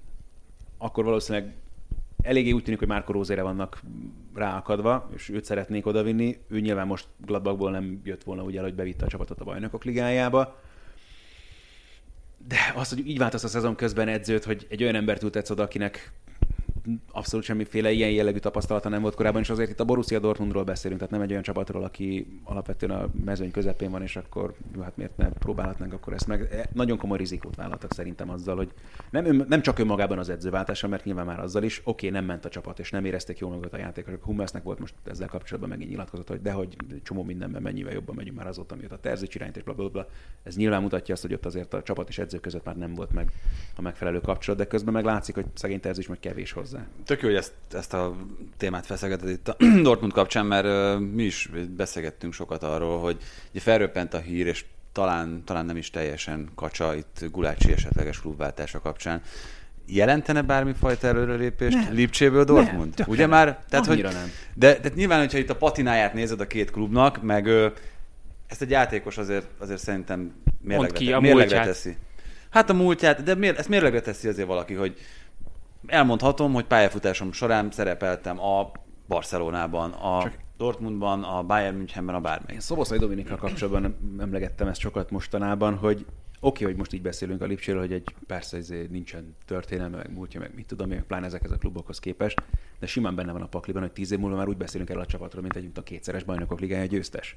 Mert már simán ismerve, persze. és ahogyan halad a, jelen, a projekt. jelen alapján kell dönteni, persze. és a jelen alapján, hogyha valaki végig gondolja azt, vélem én, aztán lehet, hogy ez, ez teljesen tévút, végig gondolja azt, hogy majd az unokáinak, amikor mesél arról, hogy milyen csapatokban, milyen stadionokban hogyan játszott, akkor lehet, hogy az unokája nagyobbra tátja a száját, hogyha ott a felsorolásban ott van a Dortmund is. Lehet, de lehet, hogy addigra már ennek a Lipcsinek olyan hírneve lesz, hogy azt mondja, hogy te Lipcsiben voltál játékos. Érted? Így van, Tehát... csak ezt nem tudod még de szerintem... előre bekalkulálni. Vagy...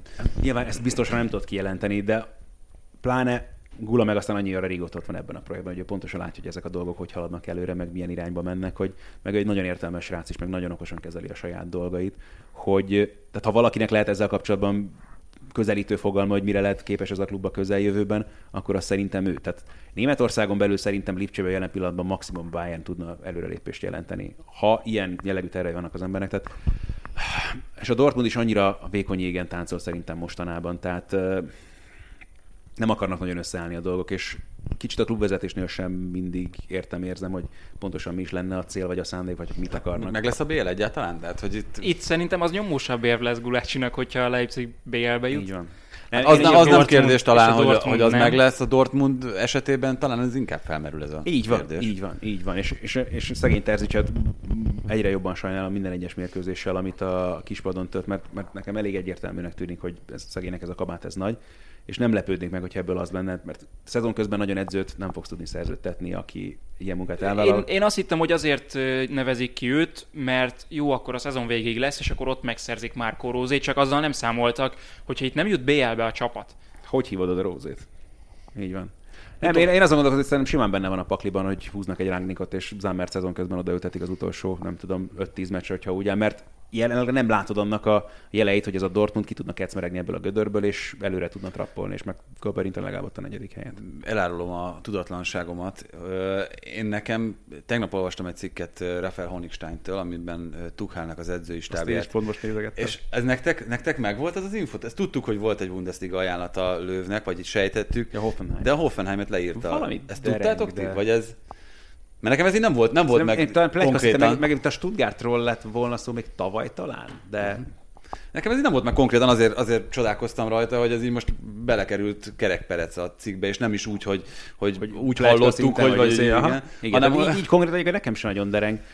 De hogyha belegondolsz, mondjuk az, hogy ezt kinevezték oda, hogy végül is hasonló abszolút a hátterelőnek is, tehát hogy simán persze reálisan el tudom kézni. Meg, meg ott bevállalósak ilyen szempontból néz meg Nagelsmann. Tehát ha már a tudatlanságunkat elárultad, akkor a kérdésedre a választ Ja, is igen. De tényleg, mert elfelejtettem. Ellen Miller volt az. Én is ugyanígy néztem, hogy az ki? Na, majd mindjárt rákeresünk. De hát, igen, szóval ő állt be szíme helyére. Ez egy nagyon emlékezetes mozdulat volt. Először megpróbálta lekaratézni. nem is tudom, Mor- Morlit, úgy hívták, a West Ham csatárát, miután ez nem sikerült, a nyakánál fogva lerántotta. 93-ban én még azon a meccset szerintem először, hogy effektív láttam is, nem csak összefoglalott, vagy ilyen 0-30-at izé valami sportirekben, az szerintem ilyen az a Hungary Sport című nevű csatorna volt, az ilyen 98-99 ilyesmi környék. Na itt is megint az agresszió, és öm, lehet, hogy az egy órát át fogjuk lépni, de van itt még egy-két téma, amit, amiről mindenképpen beszélni szeretnék. Az egyiket szerintem nem is mondtuk neked el, előzetesen, sőt talán a Tibinek sem mondtam. Öm, és meglepetés lesz. Igen, igen, igen, biztos vagyok benne. Az Ajaxról akartam egy-két szót mondani. Az egyik az agresszió kapcsán azt, hogy Quincy Promes a klubjátékosa decemberben börtönbe került egy rövid időre, mert azzal vádolták meg, hogy ő megszúrt valakit. Mindegy, egy általa szervezett házibuliban. Most ja, nem, a Spartak... nem, nem korai vakcina nem, nem, nem, nem az volt. Ez, nem injekciót adott be.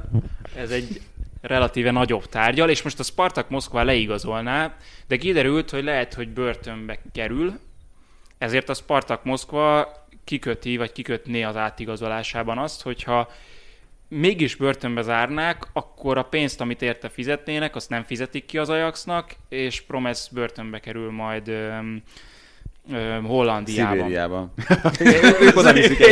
Ott kell végrehajtani. Ez az egyik dolog az Ajax kapcsán. A másik, ugye Sebastian Allert nem nevezték az Európa Liga keretbe. A harmadik, a harmadik dolog uh, Onana de novemberben, decemberben rossz gyógyszert vett be, amikor beteg volt, a felesége gyógyszerét vette be, ami doppingszernek minősül. Ezeket ismerjük, ezeket a történeteket, igen. Vízhajtó volt, és én, én azért hiszem el, mert, mert vízhajtó volt, nem dopping volt, hanem egy olyan szer, ami gyorsabban segíti kiürülni a szervezetből a doppingot. Igen, a vízhajtókat szokták használni a dopping elfedésére, nem tudom, azt nem tudom, hogy... Jó, jó, jó, mindegy. Én, én hiszek neki, és úgy tűnik, hogy De nem biztos, hogy lehet, hogy a felesége neki, mert, doping mert volt, csak egy évet kapott, egy éves eltiltást kapott mindenféle futballtevékenységtől, és ez, ez azért egy elég, elég pici dolog. Van még egy olyan hír, hogy Overmars-t elvinni a Barcelona. Ugye Overmars az egész projektnek a, a kezelője, sportigazgató, talán Van der Sárral együtt, vagy mm. hasonló pozícióban vannak hát, nagyon. Igazából, hát az ügyvezető Van der Sár, a sportigazgató, meg az egész projektért A jobb kéz, vagy inkább a ballát pedig Mark Overmars. Igen. és és mindennek tetejébe az, az már csak egy kis hír, hogy két nagyon ígéretes tehetségét eladta a Dortmundnak a, az Ajax. Amikor arról szoktunk beszélni, hogy, hogy éppen egy adott korosztály mennyire jó formában van, és mennyire kifut egy, egy Ajax szintű klubnál, akkor és itt a Dortmunddal is párhuzamba állítanám a klubot, hogy beszéljünk arról az időszakról is, amikor a fiataloknak a, a nevelése, vagy, a, vagy ez a fajta projekt, ez nagyon félrecsúszik, és úgy tűnik, hogy az Ajaxnál most valami eléggé félrecsúszott, mert nem lehet véletlen az, hogy ennyi, ennyi dolog történt így, mm. így hirtelen, és a Dortmundnál is ugye nagyon sok a fiatal, és, és ott sem igazán működik a történet most. Ez az Ajax, jó, nyilván, tehát aztán az Ajaxnak a mindennapja végképp nem vagyok ilyen mértékben tisztában, de így összetud kicsit rosszabb pillanatában össze tud fújni ilyeneket, azt kell szerintem bármelyik klub környékén. Ez baromi, tehát tehát ilyen Hollandiában aztán végképp hallottunk ilyen történetet. Robin van Persie mielőtt az Arsenalhoz került volna például ilyen nem erőszakügye volt, és akkor amiatt volt kétséges például a pályafutás, még a Feyenoordnál játszott. Amsterdam azért szerintem még a lezárások alatt is egy eléggé multikulti hely az, hogy ilyen dolgok meg tudjanak esni.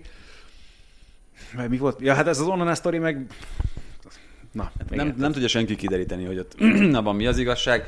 Minden esetre hát nagyon sok olyan nehéz atléta van, aki szintén vízhajtóval bukott le, feleségével, vagy, vagy, vagy barátnőjével, vagy akárki máséval, tehát hogy nem, de most nem, persze nem akarok itt uh, semmifajta összeesküvés elméletet gyártani erre, csak nagyon sok ilyet hallottunk már. Tehát ez amatőr dolog, ha, ha így történt, akkor végképp, és akkor meg... Tehát... Amatőr, tehát uh, ismerek pár éves sportolót, és, és látom azt, hogy ők hogyan élnek a mindennapjaikban, és hogy, hogy a, a 13 éves gyerek fejébe beleverik azt, hogy akármit beszedsz, azt hozd el, mutasd meg a csapatorvosnak, szedhetsz táplálék kiegészítőt, de tudjunk róla, igen. naplózd, minden, tehát nagyon-nagyon nehéz elképzelni. Mennyi idős van ennek? 28? Tehát azért már itt van egy pár év az Ajaxban is. Tehát nem tudom elképzelni, hogy ő ezekkel a szabályokkal nem volt, vagy már be volt keverve az asszonynak az ital, és akkor azt itta meg, vagy tehát, hogy, hogy mi, mi, az életszerű ebben, most ne haragudjatok, de én most pont, pont csak amatőr sportolóként a, a futásomhoz rendeltem különféle ilyen izotóniás, meg ilyen-olyan cuccokat. Növekedési hormonokat. Ebben pár növekedési hormont, anabolikus szteroidot, csak, csak hogy Epót, meg- vérdot. Epót, tehát hogy, hogy, hogy, bármit csinálok, mindenhez meg legyen a támogatás. Szóval, és itt eze- ezeken a, kaptam hozzá három oldalnyi dokumentációt, hogy ha esetleg élsportoló lennék, akkor ezeket tudom vinni a különböző helyekre. Tehát hogy ezeket cuccokat, ezeket nem úgy szerzed be, meg úgy kapod meg, hogy, hogy tök jó, nem tudom elolvasni, mert kínaiul van rajta, beszedjük, aztán már meglátjuk, hogy mi, mi lesz vele. Ennél azért szerintem sokkal komolyabb ez a világ. Viszont akkor komolytalanabb a klub, ami, amelyik Az nem így. figyel erre, Hát és az igen. Aller is, Aller ügy is Ez a legmelegebb. Az összes. Tehát, ha valami nagyon gáz, akkor ez az Aller sztori. Tehát ezt nem tudom elhinni. Ezt, Hát legalább mondjuk ez, tehát ez is olyan furcsa, hogy elfelejtették. Mert hogy? Elbújt? Amikor a csapatfotó készült, de és nem is az, hogy ki, kiállítja össze, akkor érted a keretet, amit neveztek az Európa Ligára. Hogy izé valaki véletlen rányomott azonnal a reply-ra, amikor megjött az e-mail. igen. A... Tehát nem, nem, nem, tudom felfogni, ez, ez olyan Hát nagyon... tudunk ilyet egyébként Magyar országon is, Máté Péter annak idején, amikor pályára lépett Ja, ja, igen. nevezés nélkül a Debrecenben, de hát ezek adminisztrációs hibák, csak ott is, ott is ugye egy selejtezőről volt szó, ott egy mérkőzésre. Ott szerintem az könnyebben előfordul, mint hogy egy teljes sorozatra elfelejtesz Meg ott ráadásul az, hogy, hogy ott minden fordulóban újra nevezhettél. Még az Azért átigazolási persze, persze, meg. persze. Azért, de itt az, hogy, hogy megnézed a tavaszi menetrendet, és oda elfelejtesz egy játékost igazán, ez azért És hogy teljes. kifejezetten ezért szerződött, tehát a Hüntelárt is azért engedhették vissza, gondolom Németországban, érted, ott ott volt Aller, tök egyértelmű volt, hogy még kevesebb lehetőséget fog kapni. Tehát, hogy ez, ez, ez, ez vicc, tehát, hogy ott, ott valaki biztos vagyok benne, hogy kirúgtak ezért, tehát nem hiszem el, hogy valaki így az állásában tud maradni. Ez még annál is durva, mint hogyha hatot cserél egy csapat. Na ez, ez tök vicces egyébként, mert uh, én ebben a sztoriban azt nem tudom felfogni, hogy itt a Róma Spécia meccsről van szó, hogy ráadásul pont én közvetítettem, hogy hogy a francba engedi a negyedik játékvezető, hogy megtörténjen a hatodik csere, hogyha az nem lehetséges. Még én is úgy voltam vele, hogy meg volt az öt csere, de hát izé, hosszabbítás plusz egy, ezért ugye a szuperkupa döntőn volt nálunk ugye valami hasonló balhé. Igen, igen. És úgy, hogy. Pellegrini állt ott a Fonszéka mellett most enni, és akkor mondogatta ez hiszta, hogy a hatodik, hatodik csere lenne, és, és nem is értett, hogy Fonszéka ott állt, és akkor jó van, de attól még be, becserélem. Tehát, ez- próbáljuk meg, próbáljuk De mondom, nem ért, hogy a negyedik játékvezető, vagy nincsen senki. Tehát, hogy azt gondolom, hogy van ennyi cetli, hogy ennyit használhatsz el, hogy beírod ezeket, vagy nem tudod. Tehát, hogy ez valahogy nekem ez is nonsens, és persze tök jogos a Rómának a büntetése, csak hogy akkor ott, akik a mérkőzésen részt vettek, bírók, meg a nem tudom, jegyzőkönyvvezető, hogy másnak nincsen ebben felelőssége, vagy tényleg Hát, nem? úgy, mint jéghokiban, meg kézibe, így meg lehet próbálni, hogy sunyi van még egy embert így beküldesz. de Igen. észreveszi nehezebb. a bíró, akkor szabálytalan Egyébként csere. ez egyetlen dologra volt jó, hogy szegény Fucától legalább azzal védekezett most már, hogy akkor az a gól igazából nem is történt meg a végén, amit Szaponára beemelt neki. Ugye az, az, fel- az, nem, az nem volt hivatalos, az mégis azt a meccset 3-0-ra elbuktuk. Volt, volt annó egy ilyen, hogy három, vagy két piros lapot kapott valaki, nem? Vagy, vagy, Hogy volt vagy három sárgát, lapot. bocsánat, igen, nem Három két, sárga. igen, igen, két Simunovics piros. a 2002-es VB-n. Vagy Simunic. Igen, jó, az Ausztrál Simon. Így van, igen, igen. igen. Hát ott voltam azon a meccsen pont, úgyhogy, úgyhogy azt láttam. Igen? Nem Németország. 2002? Nem, 2006 Na, kész, Németország. most meg vagyok. És uh, Graham Paul volt az, aki ezt, Az igen, ezt igen, elkövette. igen, ezt a... Angol játékvezető? Igen. Ne Ja, hogy, Ilyet- hogy lehet? ilyet csinál?